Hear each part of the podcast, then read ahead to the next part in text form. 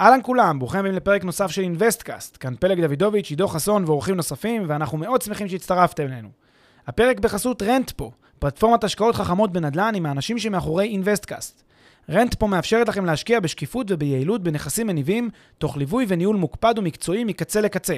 היכנסו ל-rentpo.com, חפשו השקעה שמעניינת אתכם ותאמו איתנו פגישה דיגיטלית. בנוסף, לפני שנתחיל, נזמין אתכם להצטרף לקהילת המאזינים של InvestCast בפייסבוק. חפשו InvestCast בשורת החיפוש והצטרפו לקהילה. ועכשיו לפרק נוסף של InvestCast.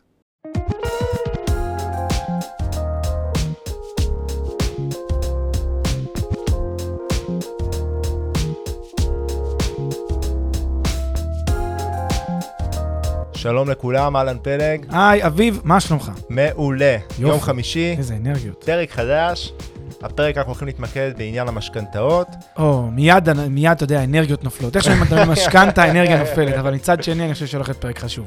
אני חושב שזה פרק מאוד חשוב. אה, כמו שאתם יודעים, בזמן האחרון, בחודש, חודשיים האחרונים, בנק ישראל אפשר לשנות את התמהיל של המשכנתה אה, לטובת תמהיל יותר גדול של מרכיב הפריים, שעוד מעט נפרק אה, וניגע ככה יותר מה זה אומר.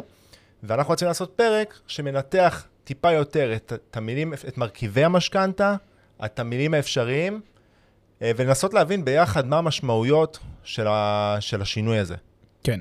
בעצם אה, אני חושב שניתן איזה זווית, כדרכנו אולי באינבסטקאסט, לתת זווית טיפה פחות אולי פופולרית, פופוליסטית, טיפה פחות, אתה יודע, שאנשים אה, רגילים לשמוע, וננסה לתת קצת אה, כמה זוויות, אני חושב שיחדשו ומעניינות. זה המטרה של הפרק הזה, וכמובן גם לתת, אה, אה, לידע, לידע כי זה החלטות חשובות. מדובר על מיליוני שקלים אה, עסקה של אה, דירה, משכנתה זה, אתה יודע, זה סכומי עתק שאנשים מוצאים על משכנתאות, אז חשוב מאוד להכיר את הדברים האלה. נכון. Uh, אני לא יודע אם זה הרגל שלנו להיות הצד שפחות, uh, להיות הילד המעצבן, אבל בהחלט uh, רוצים שאנשים יעשו החלטה מודעת כמה שיותר, ובגלל זה כן חשוב להגיד את כל הזוויות. בדיוק. אז בואו בוא נתחיל לדבר על זה. ממה אתה רוצה להתחיל? כן, אז בואו נתחיל אולי קודם כל בלהסביר מה זה התמהילים האלה של המשכנתה. אני יודע שאולי רוב המאזינים שלנו מכירים את הסיפור, אז uh, נעשה את זה ממש בקצרה וברפרוף, אבל יש בעצם שלושה מסלולים, אבל לדעתי אפשר לקרוא לזה שני מסלולים של, של, של ריביות. מה זה בעצם כל הרעיון הזה של, של המסלולים, או, אה, או, או הצורות שבהן אפשר לקחת ריביות? בעצם הבנק אומר לנו, תשמע, כשאתה בונה תיק משכנתה, כשאתה לוקח איזושהי הלוואה, שהיא הלוואה גדולה כל כך כמו משכנתה, כדאי לך לקחת את ההלוואה הזאת בצורה שמפזרת קצת את הסיכונים שלך, מחלקת אותם לפי רמות כאלה ואחרות של אה, סיכונים ורמות כאלה ואחרות של ריבית, ובעצם סך הכל אתה תעמוד באיזשהו החזר, שהחזר שאתה מסוגל לעמוד בו, אבל ההחזר הזה זה החזר שאתה יכול להיערך אליו כלכלית ומבין את הסיכונים ואת ההשלכות.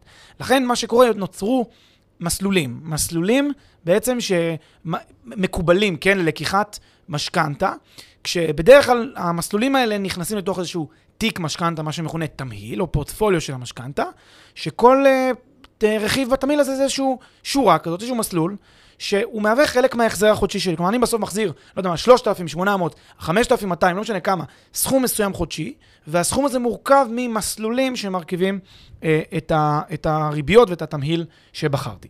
אז יש שני מסלולים שאפשר ללכת ב- אליהם, כשהרבה קוראים לזה שלושה, ואני אסביר מיד למה זה שניים בעצם. אחד זה המסלול של הריבית הקבועה. ריבית קבועה זה בעצם, אתה יודע, זה אומרים לך מראש, מהי הריבית של המסלול הזה לאורך כל חיי המשכנתה. קבועה. הריבית הזאת היא תמיד תהיה אותה ריבית שאתה תשלם. כמובן ריבית נגזרת מיתרת הקרן הבלתי מסולקת. זה, אני, אני שם רגע שנייה את זה בצד, אבל זה ריבית שהיא ריבית קבועה. ההלוואה היא הלוואת שפיצר, תמיד לוקחים את יתרת הקרן הבלתי מסולקת וכופלים אותה ב, בריבית, אבל נשים רגע בצד את החישוב. ונחזור לזה בהמשך. ונחזור לזה גם בהמשך. הרעיון הוא שיש פה ריבית שהיא ריבית קבועה, זה מסלול ראשון. המסלול השני זה מה שמכונה הריבית המשתנה. עכשיו, בדרך כלל אנשים אומרים, תשמע, יש ריבית משתנה ויש ריבית פריים, שזה גם מה שהשגור והנפוץ. חבר'ה, ריבית משתנה זה ההפך מריבית קבועה, יש קבועה ויש לא קבועה, כלומר משתנה. אם היא משתנה, אז יכול להיות שהיא ריבית משתנה בצורה של שלוש עד חמש שנים כתלות בקביעה של הבנק כמה משנים את הריבית, או במתכונת של ריבית שהיא משתנה תדיר. ריבית משתנה תדיר זה למשל אחת לחודש. למשל ריבית הפריים. ריבית הפריים זה ריבית משתנה. פשוט האופן שבו היא משתנה, כל כך, uh, הצורה שמשתמשים בה כל כך נפוצה, שאנשים קוראים לזה כאילו זה מסלול בפני עצמו. אבל בפועל זה פשוט ריבית שהיא לא קבועה, ולכן המסלול הזה של ריבית משתנה, מה זה, מה זה בסוף, מה זה אומר? זה אומר כל איזה, בוא, בוא ניקח את שני, שתי האפשרויות של הריבית המשתנה. האפשרות הראשונה זה באמת מתכונת הפריים. הפריים זה איזושהי ריבית שנקבעת כמרווח מריבית הבנק המרכזי, ריבית בנק ישראל, עשינו על זה גם פרק, 1.5% מעל ריבית הבנק המרכזי, והפריים הזה זה איזושהי, איזשהו עוגן. זה לא חשוב, זה איזשהו מספר, נגיד 1.6 אחוז, זה איזשהו מספר, שעכשיו הבנק מתוך המספר הזה גוזר את הריבית שתחול במסלול הזה שנקרא מסלול הפריים. אז למשל, הבנק יכול להגיד לי, במסלול הזה של מסלול הפריים, אתה תשלם אה, פריים מינוס 0.4. פריים מינוס 0.4 אחוז, זה אומר שאם הריבית הפריים היא 1.6, אני אשלם 1.2 אחוז על מסלול הפריים. על המסלול הזה שהוא מסלול הריבית המשתנה. עכשיו, מה משתנה במסלול הריבית הפריים הזאת, במסלול הריבית המשתנה? הפריים. הפריים כל הזמן משתנה. האם הוא בהכרח ישתנה? לא. הוא לא בהכרח ישתנה. כי מה מכתיב את גובה ריבית הפריים? אמרנו אז באותו פרק, הבנק המרכזי קובע כשיקולים רחבים, מוניטריים, כלכליים רחבים, הוא משנה את מדיניות הבנק, את ריבית הבנק המרכזי שלו. אה, כל זמן שריבית הבנק המרכזי קבועה ונשארת ככה שנים, אז מסלול הפריים הוא הופך להיות מסלול קבוע במובן מסוים. נטורלי, uh, דברים עשויים להשתנות, אנחנו נדבר על זה מיד. אבל זה המסלול המשתנה שנקרא מסלול הפריים. יש מסלול משתנה שהוא מסלול אחר, שזה מסלול שמשתנה בצורה פחות תדירה. כי הפריים מתעדכן כל חודש, ובתיאוריה כל חודש אפשר לשנות את מסלול הפריים. אם הבנק המרכזי משנה, כן, אם בנק ישראל משנה את ריבית הפריים, את ריבית, הבנק, את ריבית בנק ישראל, אז כל חודש יהיה לנו שינוי בריבית הפריים. אבל יש מסלול משתנה אחר שהוא מסלול פחות אדיר, ששם זה מסלול שבעצם אה, אה, הבנק קובע או שלוש או חמש או טווחים אחרים שהבנק קובע בהסכם המשכנתה מול הלקוח, מועדים, פעימות שבהם הוא יכול לשנות אה, את הריבית. אה, וזו ריבית שהיא משתנה, אבל בתדירות פחות גבוהה, ושם יש כל מיני עוגנים שהבנק עובד לפיהם, מח"מים, אג"חים, דברים כאלה, שהבנק יכול לקבוע שעל בסיסם הוא ישנה את הריבית, ו- ותכף נסביר מה ההבדלים בדיוק בין שני סוגים של הריביות המשתנות האלה, אה, וזה הרעיון. עכשיו, כל זה, שימו, שימו לב, זה היה ההבדל בין ריבית קבועה לריבית משתנה, כשפיצלנו את הריבית המשתנה לפריים, ומשתנה לטווח יותר ארוך. כן? כשפריים זה טווח קצר. צריך לזכור שגם בעולם הזה של אה, ריבית קבועה, יש דרך גם אותה לעשות אותה משתנה בצורה כלשהי. באיזה אופן? על ידי הצמדה. יש את האפשרות להצמיד כל אחד מהמסלולים למדד, למדד המחירים לצרכן. ואז אני יכול לעשות ריבית קבועה צמודה, ריבית קבועה לא צמודה, ריבית משתנה צמודה וריבית משתנה לא צמודה. זה בעצם האפשרויות שיש לי כאן, שהן אפשרויות של מין שילוב שגם מכיל את ההתייחסות למדד המחירים לצרכן לאינפלציה, כי זה כמובן הבנק גם מפני הדבר הזה רוצה אה, להגן על עצמו. צריך להגיד שאנשים אה, חושבים על זה שאנחנו לא מאוד לא הגענו לחלק הזה בפרק, אבל אנשים חושבים, חוששים נורא מעליות הריבית, בריבית משתנה, אבל אותו חשש צריך להיות לגבי הצמדה של המשכנתה, זאת אומרת, זה אותו אפקט. כי אם, מן הסתם, אם המדד יעלה, הריבית שלך תעלה בהתאם. זה מה שמבלבל, אני חושב, במונח השגור ריבית משתנה. זה גם בריבית קבועה, מה שנקרא so called קבועה. אם היא צמודה, אז היא לא קבועה. זה נכון שהבסיס שלה, הבסיס שלה הוא קבוע. אבל אם יש אינפלציה שמשנה דה פקטו, אפקטיבית, את שיעור הריבית שאני משלם, מה אכפת לי? אני משלם סכום אחר. לכן, תיאורטית, תיאורטית, אם אנחנו רואים רגע להיגיון הכי פשוט של המילה קבועה, יש רק מסלול אחד של ריבית קבועה. קבועה לא צמודה. זה המסלול היחיד שהוא באמת באמת ריבית קבועה. אלא מה? זה ריבית יקרה יותר, ולא בכדי אנשים בדרך כלל בוחרים את המסלול הזה כמה שפחות אה, לחשוף לתיק, לתיק המשכנתה שלהם, כי זו ריבית מאוד יקרה, ואנחנו גם תכף נסביר את ההיגיון. נראה לי שדווקא עכשיו נסביר את ההיגיון של okay. אוקיי. יקרה יותר. אז, אז אחלה, אז, אז אפשר להגיד דבר נורא פשוט, לגבי ההיגיון, הגיונות המשכנתה, בסדר? הגיונות המשכנתה זה שכל יתרון לכאורה שיש ללקוח מול אה, הבנק, הבנק, אה, מה לעשות, עובד עם אקטוארים. אקטוארים שחקנים שיש להם אה, יכולות אה, אה, עבודה, כן, הרבה יותר חזקה, הם, הם מונעים חשיפות כלכליות, פיננסיות של הבנק, לכן הם נורא נורא מגינים על הבנק מפני איזה שהן בעיות שעשויות לקרות. עכשיו, הבנק הכי נוח לו, בוא נגיד בצורה, אני חושב, אה, גורפת, הכי נוח לבנק לגזור עלינו הלקוחות כמה שיותר סיכונים, להטיל עלינו כמה שיותר את הסיכון, ולחשוף את עצמו לכמה שפחות סיכונים. זה מאוד נוח לו, אם הוא יכול, תאורטית כל הסיכון עלינו. שכל הזמן הסיכונים יהיו עלינו ועליו לא יהיה שום סיכון.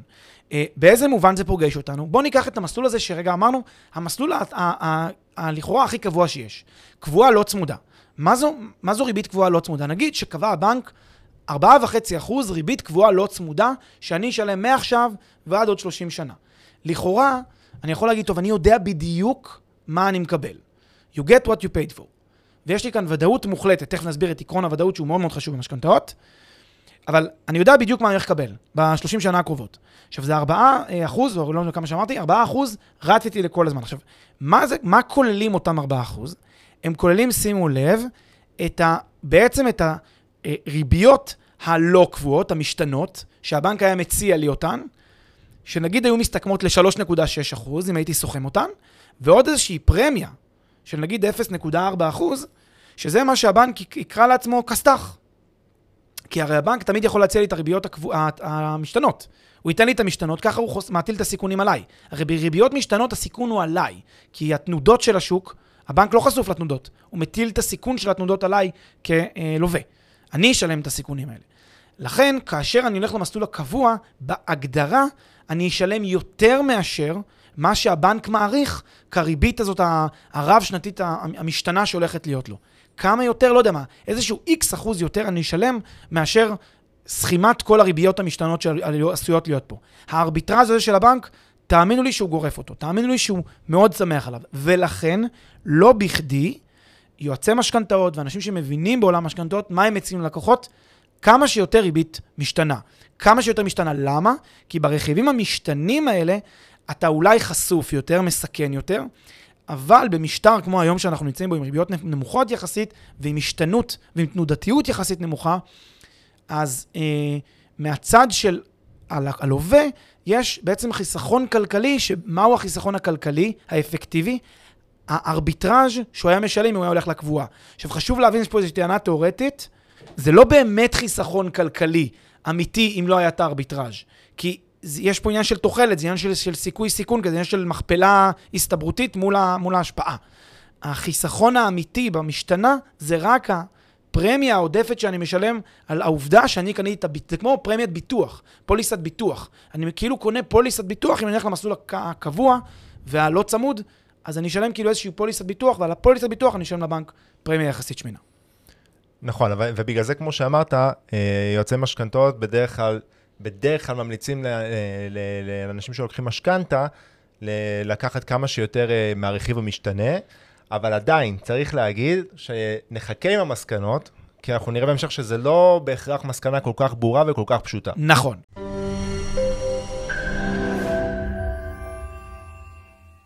לפני שנמשיך, כמה שניות מזמנכם. הפרק בחסות Rentpo, פלטפורמת השקעות חכמות בנדל"ן עם האנשים שמאחורי InvestCast. Rentpo מאפשרת לכם להשקיע בשקיפות וביעילות בנכסים מניבים, תוך ליווי וניהול מוקפד ומקצועי מקצה לקצה. היכנסו ל-rentpo.com, חפשו השקעה שמעניינת אתכם, ותאמו איתנו פגישה דיגיטלית.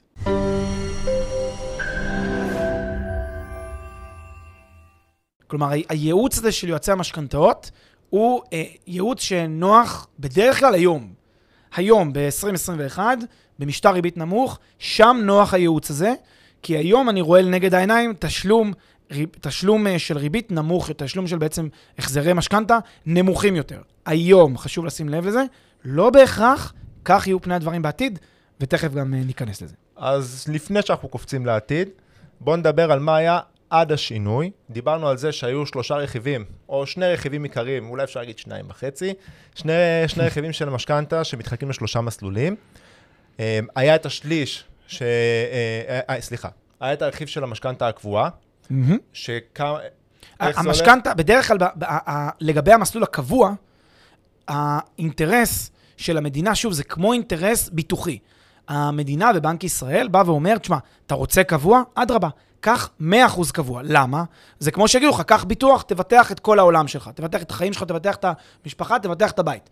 הבא, לאף אחד אין מניעה שתיקח ביטוחים, כי ביטוחים זה מנגנון סוציאלי פשוט. אתה משלם פה את הפרמיות ואת הפוליסות, אתה נושא בהם כל הזמן, ומהזווית הזאת אתה גם מוגן, מוגן מפני מה? מפני ש, שינויים מקרו-כלכליים רחבים, בעיות שעשויות לקרות. ולכן יש אינטרס למדינה בהקשר הזה למסלול שהוא כמה שיותר קבוע. כן? מנוגד לאינטרס הרבה פעמים של הלווים. ולכן המגבלה בדרך כלל היא שמינימום שליש בריבית קבועה, אה, זה היה אה, סטנדרט. אי אפשר, אי אפשר לחרוג מזה כלפי מטה, ומי שרוצה יכול גם את כל התיק מסלול קבוע. נכון, וזה אגב, זה נשאר, זה, זה עדיין נשאר, גם זה היום. קיים. לגבי הריבית המשתנה? אז לגבי הריבית המשתנה, יש פה כאמור שני סוגים של ריביות משתנות. יש משתנה שהיא אחת לשלוש עד חמש שנים, המשתנה הזאת שרק מעדכנים אותה זאת אומרת, קורים דברים, קורים תמורות בשוק, נגיד בתשואות האג"חים, קורות תמורות לאורך השנים, בסדר? ואחת לשלוש או חמש שנים כתלות במה שכתוב בהסכם המשכנתה, עושים איזשהו עדכון, update, לשיעור הריבית שלי על בסיס העוגן הזה שהשתנה, וזה אומר שאחת לשלוש עד חמש שנים אני צריך בעצם לבוא ולהסתכל על המצב שלי, ולהחליט האם טוב לי או לא טוב לי להמשיך במשכנתה הזאת. האם טוב לי או לא טוב לי התנאים העדכניים שקרו. זה מה שנקרא שינוי לא תדיר. השתנות הריבית, אבל בתצורה לא מספיק תדירה, ולכן, בהקשר הזה, בנק ישראל אפשר את המסלול הזה בשפע, כן? אבל עד גבול מסוים. הוא אמר לו, אתה יכול לעשות את המסלול הזה של ההשתנות, אבל עד שני שליש מהתיק. אתה לא יכול שכל התיק שלך יהיה, כי כאמור, אתה מינימום מוגבל לריבית קבועה. אז לכן, אה, עד שני שליש מהתיק יכול להיות ריבית משתנה בתדירות נמוכה. אבל יש את המשתנה בתדירות גבוהה, מה שנקרא בעגה פריים, מסלול הפריים. עד כה אה, התירו בעצם ששליש מהתיק שלי לכל היותר אה, ישתנה כתלות בריבית הפריים. השתנות ריבית הפריים היא כאמור כל חודש. תיאורטית, כל חודש בנק ישראל יכול לעדכן את ריבית הפריים ולשנות את הריבית ולהטיל עלויות והוצאות. לכן בנק ישראל אמר מטעמים אה, הפטרנליסטיים, תכף נרחיב, אה, אמר, אי אפשר יותר מאשר שליש מהתיק להיות חשוף לריבית הפריים. נכון, כי זה המסלול באמת, כמו שאתה אומר, ש... שהוא הכי מסוכן. אה, כי הרמות סיכון הן יותר, יותר מיידיות, בגלל שהשינוי תדיר. הכי תנודתי, נכון, סיכון, סיכון לאו דווקא, חשוב להבין, סיכון, וזו טעות נפוצה שאנחנו חושבים, סיכון לא אומר שהריבית שאני אשלם תהיה יותר גבוהה, או שסיכון אומר דבר אחד, תנודתי, או, או פוטנציאל לתנודתי. אם כל חודש משנים לי את הריבית, אז יש לי יותר תנודות. אם יש לי יותר תנודות, יש לי יותר סיכון. כמעט מעצם ההגדרה.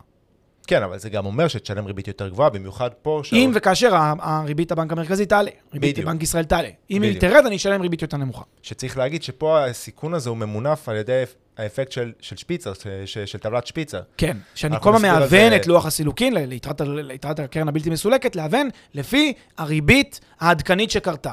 ולכן דה פקטו מדי חודש יכולים לבוא ולהגיד לי, תשמע, חביבי, אם עד עכשיו שילמת 3,200 החזר, החל מהחודש הבא אתה משלם 3,300 החזר, 3,500 החזר. עד הרמה הזאת, עוד כמה מאות שקלים בחודש, רק בגלל איזושהי החלטה של עדכון ריבית הפריים. שמרחיק אותי מלהתחיל לשלם בעצם את הקרן. אה, אז, אז זה תכף נדבר על, ה, על ה, איך זה מתפזר בשפיצר לאורך הזמן. בדיוק. תכף נעשה את החלוקה הזאת ונראה שתלוי באיזה נקודה בדיוק אני נמצא. אם אני נמצא בשלב מוקדם מאוד של ההלוואה, אז ההחזרים שלי בשלב הראשוני, ראשוני ראשוני של הלוואת המשכנתה, בשפיצר, במנגנון השפיצר, לא, לא תמיד עושים שפיצר, מי שעושה שפיצר, שזה הרוב, קודם כל משלמים את הריבית, והרבה, רק אחרי תקופה מסוימת של מספר שנים מתחילים כבר לאכול חלק משמעותי מהקרן. תאורטית, גם בהתחלה, לא תאורטית, מעשית גם בהתחלה משלמים קצת קרן, אבל בגלל שיש כל כך, עדיין קרן גדולה, בלתי מסולקת, אז משלמים הרבה ריבית ובגלל, בשלב הראשוני. ובגלל זה אנחנו מבינים שכל תנודתיות ב, בריבית... משפיעה כמובן גם על ה... מרחיקה, מרחיקה אותי. ומשפיעה כמובן על כל התהליך. בדיוק, בדיוק. לחלוטין. אה, אוקיי, אז מה למרות שבעצם די נגענו בזה, אבל אולי נדרכים לזה טיפה יותר, על המטרות של ההגבלות במשכנתה. כמו שאמרת, זה נובע מאיזושהי תפיסת עולם. תפיסת העולם, אה, תראה, יש בעצם שתי גישות כלכליות שאפשר לדבר עליהן ברמה של מדינה, איך שהיא מעורבת, ובנק מרכזי, איך שהוא מעורב בחיי הפרט. גישה אחת זה גישה של ריכוזית. המדינה מעורבת בחיים של אנשים, והיא באה ואומרת, שמע, אנשים לא יודעים לקבל החלטות כלכליות טוב, אני באה ומחליטה בשבילם. וגישה שנייה זה גישה של שוק חופשי, חופש, ליברליות, כלכלית. כל אחד יעשה כפי ראות עיניו. אם אני מסתכל רק על שתי הגישות האלה במנותק מהמציאות, בתיאוריה, שתי הגישות האלה אה, היו אמורות להוליך לתוצאה שהגישה החופשית, כולם היו עושים את מה שטוב להם, המשק היה צומח והכל היה הכי טוב, וגישה ריכוזית כנראה הייתה עושה פחות טוב. אבל לצערנו הרב, בעולם המשכנתה, כשמדובר בעסקה הכי חשובה בחיים של משפחה, בעסקה כל כך משמעותית, יש לנו אה, מורכבות שמחייבת איזושהי התערבות. זה מה שנקרא כשל שוק הרבה פעמים. כשל שוק בעיקר בתחום של הידיעה, אסימטריה במידע לטובת הבנקים, חוסר הבנה כלכלית מספיק, מספקת, חוסר הבנה פיננסית, אה, נטייה לקחת סיכונים מוגברים, כל מיני שיקולים כאלה, סיבות שמהוות כשל שוק. עכשיו, חשוב להבין, זה לא מהטעמים האלה, לא רק, כן, מהטעמים האלה של אנחנו לא רוצים שאנשים יגמרו ברחובות, שזה גם חשוב. כחברה. אנחנו לא רוצים, כמובן, אה, המצוקה והצער, כמובן שאנחנו לא רוצים שיתגלגל ונראה את זה, זה, זה כמובן פוגע בכולנו. אבל גם מטעמים כלכליים ישירים. יש לנו עניין שאנשים לא יפשטו רגל, שאנשים יעמדו בחובות שלהם, שבנקים לא יקרסו, ששוק הדיור לא יקרוס. יש לנו אינטרס כלכלי ראשון במעלה, שהכלכלה שלנו ת, תשגשג, ושוק הנדל"ן זה אחד מהגופים, זה אחד מהשווקים המרכזיים בכלכלה. לכן, גם לטענת שוחרי השוק החופשי, כולו, as is, יש אינטרס, אני חושב, גדול בהגנה פטרנליסטית כלשהי אה, בעולם של אה, משכנתאות. משכנתאות, עסקה שאנחנו מדברים שהיא גם על סכום שהוא מאוד מאוד גבוה, וגם זה הלוואה לתקופה, בדרך כלל, מאוד מאוד ארוכה. לגמרי. נכון, אתה נכנס לדבר הזה, אתה מקבל החלטה, יש פה נקודה מעולה נגעת, כי אתה, אתה כאילו אומרים לך, הרבה אנשים לא מבינים בכלל במשכנתאות כלום, אפילו את המילה שפיצר, הם לא מבינים מה זה אומר. והם הולכים למה של התחייבות ל-30 שנה. 30 שנה, זאת אומרת, בן אדם צריך 30 שנה עכשיו לחשוב מה הולך לקרות עם החיים שלו, הוא מקבל החלטה היום כשהוא בגיל, לא יודע מה, X, עוד 30 שנה הוא, הוא, הוא, הוא יסיים להתמודד עם ה-X הזה. אז זה כל כך משמעותי בחיים של אנשים, אנשים חיים, מה תוחלת החיים? 85, 90? שליש מהחיים אתה מחזיר את המשכנתה הזאת. זה כל כך משמעותי מהחיים שלך, שלך, שלך, שבאמת יש כאן כנראה איזושהי הצדקה עמוקה לבוא ולהתערב ולתת פה איזשהו איזון. שוב, זה לא צריך להיות קיצוני. אז באים ועשו פה איזשהם איזונים, אבל האיזונים הם פטרנליסטים, שוב, פטרנליסטים כלכליים. זה הרעיון. אז מה, מה הם אותם איזונים? אז באים ואומרים, תשמע, אתה לא יכול אה, לשחק בכסף שלך בצורה reckless, כן, חסרת אה, זהירות, חסרת אחריות, ואתה גם לא, באיזשהו מובן מורידים את ה... אני חושב, באיזשהו מובן זה גם מוריד את, ה, את היכולת להתמנף בצורה לא אחראית. אולי אני אתן דוגמה שלא קשורה לתחום של אה, מסלולי המשכנתה והתמיל, דוגמה שקשורה לשיעורי המינוף. הרי גם בשיעורי המינוף יש הגבלה. הגבלה אה, בישראל 75% מה, מההון שנדרש לרכישת דירה, אני יכול לקחת במשכנתה. זאת אומרת, 25% אני צריך להביא מהבית, מה שנקרא. עזוב ש-25% אני תמיד יכול ללכת להביא מכל מיני מקורות חיצוניים, שוק אפור, יש מפה, אף אחד לא יודע מאיפה אני אביא את ההון העצמי שלי. אפילו קרנות השתלמות, לא צריך ללכת לשוק האפור. אני, אמרתי בכוונה ללכת לדוגמה הזאת, כי אמרתי, בן אדם יכול תיאורטית לקנות דירה ב-100% מבלי להביא שקל. יכול ללכת ולהתמנף ולהתמנף ולהתמנף, ואף אחד לא ידע. בכל זאת, המחוקק, ולא המחוקק האמת, בנק ישראל בכל זאת רואה לנגד העיניים את, ה, את הכלל הזה כגורף מספיק, כעוזר מספיק להרבה מאוד אנשים לא לעשות את הטעות הזאת. אז הוא אומר 75% זה קאפ, ופה אני עוצר. אבל צריך להבין, יש מקומות בעולם, ואפילו בישראל הציעו את זה, וגם היו בתקופות מסוימות, ששיעור המינוף עלה, שהיה גבוה יותר מ-75%. במדינות מסוימות יש 100% מינוף. כמובן שיש בהרבה מדינות 90% מינוף, ואפילו יש מדינות באירופה של 105 ו-110 אחוז מינוף. מה זה אומר? זה אומר במילים אחרות, לא רק שאתה יכול לקנות את הדירה הזאת לא בכסף שאתה מביא מהבית, בשקל שאתה מביא מהבית, אפילו את העורך דין, אפילו את, ה, את, ה, את הצביעה שאתה עושה לקראת כניסה, אפילו את זה מממנים לך. עד כדי כך מממנים לך הכל מהכל, רק תיקח את, את המשכנתה.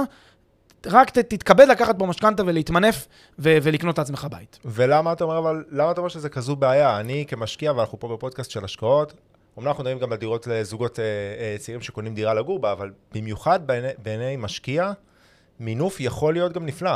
מינוף יכול מאוד להיות אה, נפלא ככלי, יש לו, יש לו כללים משלו, אנחנו המון פעמים אומרים אותם, שצריך לוודא שהתשואה שלי שההשקעה גבוהה מהריבית שאני משלם, ואפילו משמעותית, וצריך גם שיש לי יכולת החזר לאורך השנים. זה בצד של הלווה. אבל יש פה צד אחר, זה צד של המלווה. בואו נבין שנייה, מה קורה כאשר הבנק נותן לי 110% מינוף? בוא נבין, עזוב 110 אחוז, בוא, נבין, בוא נניח שהבנק נותן 75 אחוז מינוף. מה זה 75 אחוז מינוף? זה אומר שהבנק משלם 75 אחוז מעלות הנכס.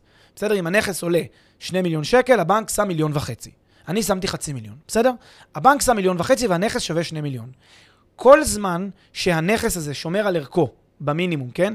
שומר על ערכו עולה, כמובן, הבנק רגוע. למה? אני משלם לו את ההחזרים, אני אמור לשלם לו את ההחזרים, כן, כמובן, אם מתחיל לא לשלם את ההחזרים, הוא יממש את הנכס. אבל הבנק רגוע במובן הזה שיהיה תמיד בטוחה שהשווי שלה, במקרה הזה 2 מיליון שקל, עולה על גובה החוב. ולאורך הזמן גם החוב הזה יקטן, כי הרי אני מתחיל להחזיר. מיליון וחצי, מיליון ארבע, מיליון שלוש מאות, אז אני מחזיר גם את החוב. אז מבחינת הבנק, הוא אומר לעצמו, תשמע, יש לי בעצם נכס שווה 2 מיליון ואפילו עולה, ו- ואילו ש- ה- ה- החוב שיש כלפיי הולך וקטן, אז אני מוגן. זה המצב האידיאלי, וזה שוק בריא בהקשר הזה. מתי בנק התחיל להזיע? זה היה קרה, תתחיל, אה, אתה יודע, לטפטף על מצחו, למרות שבנק אף פעם לא מזיע. אה, כאשר מחירי הנדל"ן ירדו. אם מחירי הנדל"ן יורדים, אז הבנק טיפה התחיל להזיע, נגיד 2%, 3%, 5%, הוא התחיל להזיע. למה הוא התחיל להזיע? כי הבנק אומר, רגע אחד, אני, הרי יש לי הלוואה כלפיי מיליון וחצי שקל, נגיד. זה גובה ההלוואה. עכשיו, אם הנכס זה כבר שווה עכשיו בשוק מיליון שבע מאות, אז אני עדיין, עדיין יש לי פה רווח של 200 אלף שאני לא צריך לדאוג. כי אני, יש לי 200 אלף שקל ש... ש... זה לא רווח, זה דלתא שמגנה זה עליך. הדלתא שמגנה עליי, בדיוק, כרית הביטחון שלי. אלא מה? שיש דבר שנקרא שווי מימוש מהיר. הבנק לא הולך עכשיו לפרסם, אתה יודע, את המודעה בסטלבט ולנסוע לתאילנד לחכות עד שיבוא קונה. לא, הבנק עושה את זה מהר, חותך בבשר החי. הבנק רוצה שיהיה לו, ובשווי מימוש מהיר נחתך אפילו 7, 8, 10 אחוז משווי נכס נחתך בשווי מימוש מהיר. מכירה על ידי כונס נכסים. מכירה על ידי כונס במהירות, זה ממש אה, מוגדר. באים ומממשים את הנכס בטיל. הבנק רוצה לכן להניח ששווי הנכס הוא לא כמו שהוא באמת, אלא הוא 10% פחות אפילו. ויש לו גם שמאי שיגיד לו מה השווי מימוש מהיר, שווי לצורכי מימוש מהיר. אז הבנק בעצם רואה שווי נמוך יותר מהשווי האמיתי של הנכס. כן, השווי מהשווי שוק של הנכס. ולכן, במובן הזה, כשהבנק שלנו נמצא עם כרית ביטחון קטנה יחסית, הוא פחות רגוע. כשיש ירידת מחירים, כרית, הביטחון הולכת ומצטמקת, והבנק הולך ונהיה יותר ויותר מותג. עכשיו בואו נחזור לדוגמה הזאת של מדינות באירופה, דוגמה אוסטריה, גרמניה לפעמים, הולנד, ש- ש- שוודיה לדעתי גם כן, שנתנו שיעורי ריביות, גם אולי בלגיה, נתנו שיעורי ריביות מאוד מאוד גבוהות, אה, שיעורי מינוף מאוד מאוד גבוהים. ואפשר לקנות נכס שם ב- לפעמים גם ב-100 ו-110 אחוז. זאת אומרת, הבנק מתחיל את ההלוואה שלו בנקודה שבה כבר עכשיו ההלוואה יותר גבוהה ב-10% מאשר שווי הבטוחה שלו. ותזכרו, יש גם שווי מימוש מהיר. אז מה- במהות, ההלוואה יותר גבוהה בערך ב-20% משווי הבטוחה שעומדת לבנק. זאת אומרת שאם ב-day one, אם ב-day one הלווה אה, נכנס לחדלות פירעון, לא יכול להחזיר את ההלוואה, הבנק אחרי מימוש הפסיד 20 אחוז. הפסיד 20 אחוז על ההשקעה שלו. עכשיו תזכרו, בנק הוא משקיע. הוא משקיע בנו, משקיע בנכס. בנק הוא משקיע בנדל"ן מעצם ההגדרה, כי הוא פשוט נותן משכנתאות. משכנתה מבחינתנו זה הלוואה. אתם אומרים, טוב, הבנק הוא לא משקיע, הוא מלווה. לא, הוא משקיע, זה השקעה. הבנק רושם את, את, את המשכנתאות שהוא נותן כ, אתה יודע, כנכס, כ, כהשקעה שהוא משקיע בלקוחות שלו. זה המהות של משכנתה. אה, ולכן הבנק, זה תחשבו, אתם נכנסים, איזה בן אדם קונה ב-20% מעל מחיר השוק? אתה מבין? זה ממש, זה מה שעושה הבנק כשהוא נותן את ההלוואות האלה. כמובן שיש לזה יתרונות ושיקולים, והמדינה רוצה להניע את השוק ולאפשר לאנשים לקנות, הכל טוב ויפה. אבל צריך להבין את זה. צריך להבין שכשמגדילים את שיעור המינוף, אז אולי נותנים פה לעוד אנשים לקנות דירה, מצד שני, הבנק נושא בסיכון. עכשיו אתה יכול להגיד לי, מה אכפת לי, נכון? לא, אה, קודם כל כן, מה אכפת לי, אבל לפני, לפני מה אכפת לי, אני חושב שהבנק דווקא יכול לכפר על זה בריביות יותר גבוהות.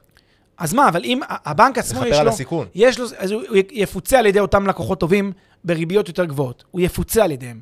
אבל עדיין יש הרבה מאוד אנשים שלא מחזירים לו את החוב. עדיין יש לו הרבה אנשים שהוא צריך לממש ב-20% הפסד. ובראיית שוק מקרו כללית, זה לא, זה לא יפצה אחד, אחד על השני, המקרים? אז ככל הנראה, במודלים שהם אה, עשו את התחשיבים שלהם, כנראה שהם חשבו שמשבר נדל"ני לא בפתח. זה כנראה מה שעבר להם בראש. אני מזכיר את משבר הפסייפרם בארצות הברית, שכנראה זה גם מה שהם חשבו, והם טעו. כלומר, הם, הם פשוט טעו. אז אה, זה שחושבים זה לא אומר שזה נכון, אבל בוא נגיד את זה ככה, אם יהיה עכשיו בהלת פאניקת נדל"ן, במדינות שבהן ינפו 100%, תהיה בטוח, תהיה בטוח שהפרקטיקה הזאת ת, ת, תקבל, מכל, תקבל הצלפות מכל הכיוונים. ולמה? כי, וזה מוביל לשאלה של מה אכפת לי אם אנשים לא אה, מצליחים להחזיר. זאת אומרת, למה תהיה פאניקה מהדבר כי, הזה? כי מה שקורה ברגע שבנקים קורסים, תראה, בנק למשכנתאות, בנק גדול למשכנתאות, כך נגיד בישראל מזרחי, מספר אחת במשכנתאות, נשען באמת, אה, הרבה מאוד מההכנסות שלו נשענות על משכנתאות, אבל כל בנק בישראל גדול עובד אה, בשוק המשכנתאות. בנק שחוטף הפסדים של, אתה יודע, אפילו כמה אחוזים בודדים מתעשיית המשכנתאות, שהיא תעשייה של אה, מיליארדים, בנק שחוטף על זה אה, הפסדים, אה, אנחנו בוא נגיד לא רוצים להיכנס למצב הזה, אנחנו ראינו מה קורה בארצות הברית, כשבנקים קרסו במשבר 2008-2009, אה, משבר הסאב פריים, בנקים קרסו, ואז באמת הייתה הסיטואציה הזאת שאנשים קפצו מהגג. כי א', אנשים לא היה להם, אתה יודע, בתים, מימשו להם את הבתים, ב', שוק הנדל"ן חווה קריסה מוחלטת, זה הוביל, זה גרר שרשרת של דברים בשוק הבנייה ושוק הקבלנות, ויזמים, אחד אחרי השני כמידת קלפים קרסו, זה יוצר משבר כלכלי עולמי, מתחיל רק בגלל הנושא הזה של המשכנתאות, רק בגלל הנושא הזה של הנדל"ן שעובד לא מספיק טוב, אז כן, זה, זה יתורגם מאוד מהר אלינו. איפה זה יפגוש אותנו? הפנסיות, שוק ההון. דמיינו אתכם עכשיו עם הפנסיות שלכם שחשופים, או-הו כמה הם חשופים לשוק הפיננסי, למגזר הפיננסי בישראל, לבנקים, לחברות הנדל"ן. כשתהיו בטוחים שכשיהיה משבר בשוק הנדל"ן, אתם תרגישו את זה טוב גם בכיס, בדמות היתרות השנתיות שלכם בקרנות הפנסיה. זה ברור, אבל מצד שני, יש להניח שהבנקים הפיקו את הלקחים מ-2008. הבנק, כמו שאמרנו מקודם, שהבנק הוא שחקן מתוחכם, אה, ויש לו את האקטוארים שלו. לבנק יש מן הסתם המון אנליסטים, אה, די מומחים בתכנון סיכונים למול הזדמנויות בעסקה. יש להניח שהוא לא ישים את עצמו בעסקאות מסוכנות. גם לפני משבר הסייפרם היה תחושה כזאת של, אתה יודע, שזה לא, שיש אחראים ושיש שומרי סף וכולי וכולי. אה, אני לא זוכר את השם של הסרט, אבל יש סרט מצוין על, ה, על המשבר. סרט אני, מעולה. סרט מעולה, שהוא מראה בדיוק את הפרקטיקה, איך זה עובד, הברוקרים אה, שגוזרים עמלות שמנות. זה, אתה יודע, זה תעשייה, זה, ברגע שמתחילות להיות בועות כאלה, בועות דיור, בועות משכנתה, בועות בכל תחום, אז אנשים ניזונים והם חושבים לטווח הקצר, אומרים בואו נקנה בזול, נמכור ביוקר, נעלה עוד 100, עוד 100, עוד 100, לא רואים. אז שומרי הסף, איפשהו בהקשר הזה נרדמים, לא מצליחים להגן, וקורה הקרייסיס הזה. שוב, זה לא אומר, אתה יודע, מחזורי כלכלה זה דבר טבעי בשוק. זה לא אומר שעכשיו אה, כל מודל המשכנתה הוא מודל בעייתי, וזה לא אומר שאנחנו צריכים אה, להגיד שזה... פשוט צריך להכיר בזה שזה לא הרמטי. מגדילים את שיעור המינוף, יוצרים בעיה במקום אחר. סגור, ו... אז קצת, קצת יצאנו, אני חושב, מהנושא, אבל היה חשוב לעשות את הדוגמה הזאת. אה, עשינו את הדוגמה הזאת כדי להבין איזה איזון צריך, מתי זה מצבים מסוכנים, ועכשיו בואו נחזור וניקח את זה אה, אה, לתמיד של המשכנתה. כן. תראה, אמ, מה הסיכון שאתה אומר שבעצם טמון בזה שנגדיל את, ה, את הריבית פריים משליש לשני שליש, כפי שעכשיו מאפשרים לנו לעשות? כן, תראה, בעצם כל הרעיון של ריבית הפריים זה ריבית שהיא משתנה בצורה תדירה. אמרנו שיש עוד ריבית משתנה. בוא נגיד, בוא נלך לשלוש עד חמש. הריבית, הריבית המשתנה האחרת, שהיא לא הפריים. הריבית המשתנה האחרת, כשהיא משתנה, מה ההבדל? זה שאני אה, יודע שיש לי שש פעימות או חמש פעימות לאורך תקופת המשכנתה, שאני צריך שנייה להסתכל על המצב, על מצב הריבית שמוצעת לי, וכאילו אומרים לי, תשמע, נפתח מעכשיו חוזה המשכנתה מחדש. תבדוק את התנאים. טוב לך, לא טוב לך, תחליט. אז אתה אומר, שש פעמים, שש פעמים במהלך ה-30 שנה האלה, אני צריך לעצור שנייה ולבדוק את המשכנתה. זה לא אידיאלי, אבל אני אתקשר לחבר שהוא יועץ משכנתאות, או לאי או לזה, אני אתייעץ איתם ונשאל ונקבל החלטה. אמ, אז אני יודע, אבל לפחות יש לי, אתה יודע, יש לי רימיינדר כזה בלוז, מה הולך לקרות, אני אקבל גם עדכונים מהבנק וכולי. הכל הרבה יותר אה, נגיש. מה הבעיה עם, אה, ש, אה, עם ריבית הפריים בהקשר הזה, או עם המסלול של הפריים? שהיא מאפשרת לך להירדם בשמירה. בדיוק. המסלול של הפריים משתנה בצורה תדירה. תיאורטית, כל עדכון של בנק ישראל את, את הריבית, את שיעור ריבית הפריים, יעדכן בתורו גם את הריבית שאני אשא, גם את התמהיל שלי, גם את, בעצם את הריבית האפקטיבית שאני אשלם.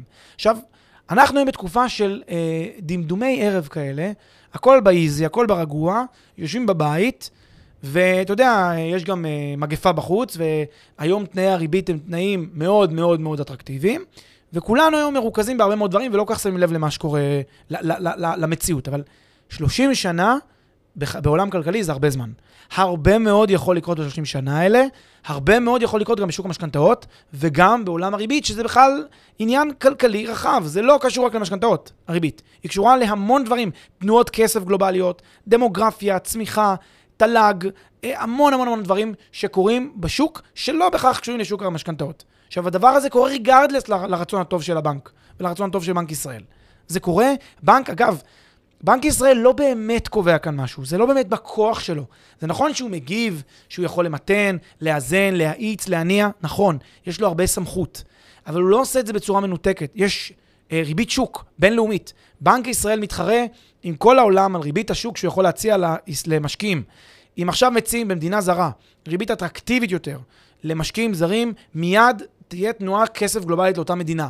ואז במובן, במובן כזה יש משחק של שיווי משקל, תחרותי, אגב, בין מדינות בהקשרים האלה. אז הבנק לא באמת יכול לפעול בריק אה, ולקבוע מה שהוא רוצה.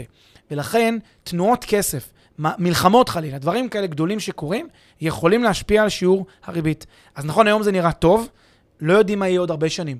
והבעיה, שאם אנחנו נתחיל להיכנס למשטר שבו, בעוד נגיד 12 שנה, פתאום יהיה שינויי ריבית, עוד אה, שתי עשיריות האחוז, עוד איזה עשירית האחוז, כל פעם עוד קצת מוסיפים.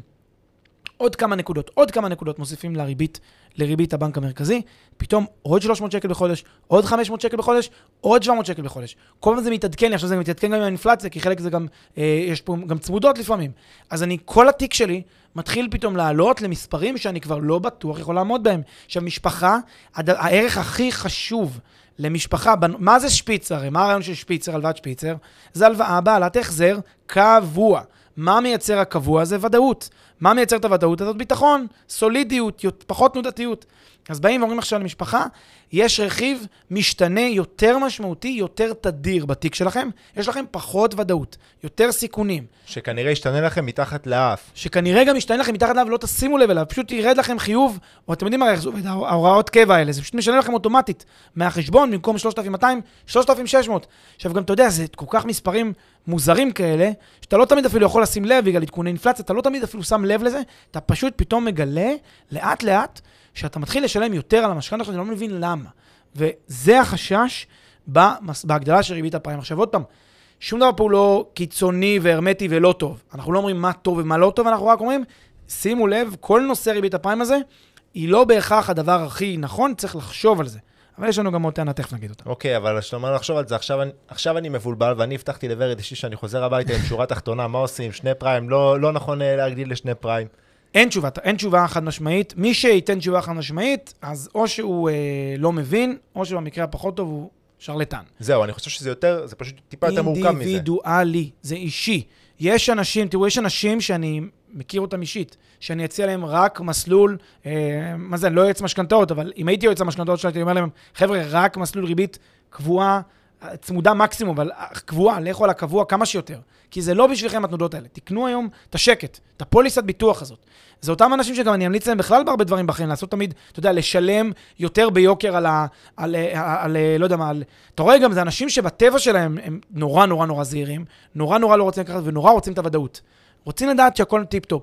אנשים שהם יותר, אני, אני מכיר את הפדנטים האלה, על, ה, על השקל בשקל, ויודעים לעקוב, ועם העיניים כל הזמן, ומאוד מאוד into the details, נורא נורא בפרטים, להם המסלול הזה המשתנה הוא מאוד טוב. אה, אני, אני, ואני, ואני מכיר גם כאלה המון אנשים, אתה יודע, שנורא נורא. מכירים, מה? המסלול הקבוע. המסלול המשתנה. כי הם ב- ב- ב- ב- בנתונים, אז הם ידעו להתאים כל הזמן את הדברים שלהם. נכון. הם ידעו להתאים כל הזמן את התיק, ולעשות את השינויים פה, ופה למחזר, ופה לשנות, ופה להתמקח. הם ידעו כי הם מבינים את זה, אני יודע שהם ממש מכירים על הדקויות. כל אלה שהם יושבים בין לבין, זה כבר עניין, זה כבר שאלה. זה כבר שאלה, צריך טיפה להבין יותר את הצרכים, את היכולות, להבין בדיוק מה התכנונים. אתם יודעים, זה גם 30 שנה. זה גם צריך לחשוב רגע, אני, אני בונה משפחה, כמה ילדים, איזה שלב, תקציב, איזה עבודות יהיו לי. זה, זה הרבה יותר רחב מאשר לענות תשובה רק משתנה, רק קבוע. זה, זה הרבה יותר רחב. בגלל זה גם הרבה פעמים אני אגיד לך מה, מה עושים, אני חושב יועצי משכנתאות, וזה, אה, יתקנו אותי יועצי משכנתאות שאולי מאזינים ויחוו דעה אחרת. הם באמת, הם, הם, כשהם לא יודעים מספיק טוב מלפניהם, והם מזהים שזה אדם ממוצע, באמת הם בונים לו תיק כזה של שליש, שליש, שליש כזה. שזה גם בדרך כלל מה שהם ממליצים. שליש, שליש, שליש. תן כזה משהו שהוא אפילו ארבעה מסלולים. תן משהו כאילו כמה שיותר אה, אה, הממוצע, כדי לאזן את כל ההשפעות הטובות והשליליות שיש לתיקים האלה. נכון, וזה לא, רק, לא משתנה רק בהתאם לאופי של הלווה. זה אולי פשוט כי זו הייתה דוגמה קלה, אבל אולי כדי לתת איזשהו, איזשהו גיידליין, אז לדוגמה, זה גם בהתאם לצרכים. כי לדוגמה, אם אני עכשיו יודע, אם אה, אה, מישהו שלוקח משכנתה עכשיו יודע שיש לו אפשרות לפרוע את המשכנתה אה, מוקדם מהצפוי, אז דווקא לא, אולי נכון, לקחת שני שליש את המסלול פריים, א', בגלל שהוא יהיה חשוף ל, ל, לתנודתיות לתקופה יותר קצרה, וב', כי המסלול הזה, מסלול הפריים, אחד היתרונות שלו זה שהוא מאפשר פירעון מוקדם בלי לשאת בקנס. זאת אומרת, אתה לא צריך לחכות לשלוש או חמש שנים, אה, ובטח שלא במסלול של ריבית קבועה, שזה לדעתי אה, אה, פעימות יותר ארוכות, אם אני לא טועה. פה אתה יכול לפרוע בכל נקודה בלי לשלם קנס. אז לאנשים כאלה שחוזים מצב שיש להם סיכוי גבוה לפרוע יותר מוקדם, אולי יותר נכון דווקא לקחת את ה... נכון. הנושא של הפירעון המוקדם וה- והקנס הזה של פירעון מוקדם, אגב, קנס זה מילה קצת מצחיקה לדבר, זה לא בדיוק קנס, נכון. זה פשוט, אתה יודע, זה פשוט היוון מהוונים, אז השאלה אם אתה משלם לבנק על, הרווח שהוא חיכה לו, בגלל שהבנת בתנאי, כי אתה יודע, אם ישתפרו תנאי השוק, אז הבנק יגיד, בסדר, אם אין לי נקודה שאתה יכול אה, לצאת בה, ואתה רוצה לתת סתם באמצע הלוואה, תמיד אתה יכול לצאת באמצע הלוואה, אין שום מניעה. תחלה, אבל אם אתה עושה את זה, ולי, ולי, גלום פה רווח יפה, אז אל, אל תקפח אותי על הרווח שמגיע לי. אז כשאומרים שאתה יכול לצאת בכל נקודת זמן, או בשלוש או חמש שנים, אז אתה פשוט יכול לצאת בלי לפצות את הבנק על הרווח הזה. אבל שוב אני אומר, זה, הבנק כבר גזר את זה, זה גם קצת אה, נאיבי אה, מצד אנשים להגיד, אז במקרה כזה אין לי קנס. הבנק כבר קנס אתכם בהתחלה. כשנכנסתם, בגלל שהוא יודע שיש כאן, וזה אולי גם, אולי נגיע לזה תכף, ש, שגם כוחות השוק מכתיבים גם את הנושא הזה של ריבית הפריים, ישנו את זה ו, ו, ו, ויגרמו לזה שהריבית בעצם תהיה דה פקטו יותר יקרה. כלומר, בעצם אם ריבית הפריים, אה, נגיד, בוא נגיד המצב הנוכחי שהיה לפני הזה, אז אנשים קיבלו ריבית אה, פריים מינוס 0.6, 0.7 וכולי. אז מה זה אמר? אנשים ש... שאנשים שילמו על, ה... על המסלול הזה ריבית נמוכה יחסית. עכשיו תחשוב מה קרה. באת והגדלת את מסלול הפריים. היום בתנאי 2021, כשהריבית היא אפסית, שזה הפריים, אז הריבית היא אפסית, ולכן אנשים משלמים דה פקטו על, על, על, על אותה משכנתה, על אותה מיליון וחצי משכנתה, משלמים החזר מסוים. נגיד, החזר 5,000 שקל בחודש. באת, עשית הוקוס פוקוס בנק ישראל, שינית את ההחזר ל-4,700 שקל בחודש. מה, אתם, מה, מה, מה חושב לתומו בנק, אני, הוא, הוא כמובן לא תמים, הוא יודע את זה. מה, מה, מה הרי יקרה? הבנק יגיד, רגע, עכשיו אני מרוויח מאותו לקוח, במקום לקבל עליו 5,000, מקבל רק 4,700. מה אני אעשה? אייקר את ריבית הפריים. הרי הפריים אני קובע אותה, בנק ישראל קובע את, ה, את הבסיס, אבל אני יכול לקבוע את המרווח, אני אקבע מה שאני רוצה. ומרווח זה עניין תחרותי בין הבנקים. עכשיו, לא צריך להיות, אה, אתם יודעים, השוק הישראלי הוא שוק, שוק הבנקים הישראלי הוא מאוד ריכוזי. לא, אה, זה לא קשה מבחינת הבנקים להבין בעת ובעונה אחת כולם, להסיק את המסקנה, היי, hey, יש פה עכשיו, אה, כולנו נפגענו בגובה ההחזרים, המחיר טיפ, טיפה צריך לעלות. אז הוא עולה ועולה ועולה, עד שהוא יגיע פחות או יותר לאותה נקודה, שכבר בכלכלה של זה, מלכתחילה, זה כבר בדיוק אותו נקודה שהיינו בה לפני כן. במהות הכלכלית, ב, ב, ב, אולי לא בהרצלים, אבל במהות הכלכלית זו אותה מהות כלכלית. התשלום שנשלם דה פקטו כלכלית הוא אותו תשלום. לכן, שוב, לנסות ולייצר כל מיני אה, אינדוס של השוק, באמצעות כל מיני שינויים כאלה סמנטיים. כן צריך שיהיה אה, כללים פטרנליסטיים ברמה מסוימת, כן צריך שהכללים האלה יהיו הגיוניים ויעשו שכל, ו, ואני חושב שהכללים הם בסדר בסך הכל. אבל השינויים האלה, לצפות שהשינוי הזה באמת יקל על חיים של מיליונים, יאפשר לקחת משכנתאות אולי לתקופת זמן קצרה יחסית, לפרק זמן קצר שאפשר ליהנות מזה. לאורך הזמן, וכבר רואים את זה בנתונים, הבנקים ייקרו את הריביות האלה, ואנחנו נחזור לאותו, והם כבר מייקרים, וזה יחזור לאותו שיווי משקל שהתחלנו איתו. זהו, הם באמת כבר מייקרים, אבל קצת קשה לי עם זה, אתה בעצם אומר ש, שבנק ישראל הוא איפשהו נאיבי. הוא לא נאיבי. הוא לא קורא את השוק? הוא לא קורא את השוק, הוא לא, לא, לא, שהוא לא, הוא לא, לא נאיבי והוא כן קורא את השוק. יש שיקולים מערכתיים אחרים, יש שיקולים אה, שקשורים גם לאופן שבו בנק ישראל אה, נותן ריביות לבנקים, ואיך שהוא עובד מול הבנקים, מתנהל מול הבנקים. ויש גם הרבה פעמים, אתה יודע, אני, שמעתי לא פעם אנשים שאומרים ש... אה, אם זה יתקן למעלה, כלומר, גם אם תהיה, יהיה את התיקון של השוק, עדיין זה לא, זה, זה, קודם זה לא מיידי, ייקחו, ייקח קצת זמן, וב' לא בטוח שזה יגיע ממש עד הלמעלה, ממש עד הנקודה של לפני. זאת אומרת, יש, זה לא שיש גבול לציניות, אין גבול לציניות, הציניות תהיה מקסימלית ואנשים יקסמו רווחים, הכל בסדר. אבל עדיין, בגלל שיש פה איזושהי אמירה, שעכשיו יש יותר, אז, אז כנראה ששיווי המשקל יהיה קצת פחות. אתה יודע, זה כמו... שרוצים אה, אה, רוצים לתקן איזה עיוות אה, בשוק, מספיק לעשות פה איזה משהו קטן, לשנות קצת את הדינמיקה, אתה מנער את העץ ודברים נופלים, ואז קצת יצרת מציאות חדשה. אז יכול להיות ששיווי המשקל הקודם היה קצת יקר מדי, טיפה תנער, תסדר, תוזיל קצת שיווי המשקל. יכול להיות שזה מה שעבר במוחו של בנק ישראל. וזה באמת במקרו. במיקרו, לנו כמשקיעים, אני חושב שהשורה התחתונה ממה, ש... ממה שדיברנו, זה שאין איזשהו כלל אצבע אחד שמתאים לכולם לגבי איך לפעול. באמת, זה uh, להתייחס לשיקולים הפרטניים, גם לגבי האופי של, ש, שלכם, איזה סוג של אנשים אתם מבחינת הראייה שלכם והיחס שלכם לסיכון, וגם הצרכים שלכם. אני בכל זאת מקווה שנתנו פה ערך uh, שכן יכול להכווין אתכם uh, להתקדמות בנושא. אני מסכים, ואני חושב שהיה אחלה פרק. יס. Yes. תודה רבה, פלג. תודה רבה, אביב. אם אתם מאזינים לנו ואתם יועצי משכנתאות ואתם חושבים שאנחנו טעינו במשהו, נשמח לשמוע בקבוצת הפייסבוק שלנו. אם אתם חושבים שצדקנו, גם נשמח לשמוע. ובכלל... אני יותר אשמח לשמוע שצדקנו, משהו שטעינו. אני אשמח לשמוע את שניהם, אבל בכלל, באופן כללי, אה, תנו לנו דעה, תגידו מה חשבתם על הפרק, וגם נשמח לרעיונות לנושאים אה, לפרקים הבאים. נשמח לשמוע לכם בקבוצה. פנטסטי. ביי בינתיים.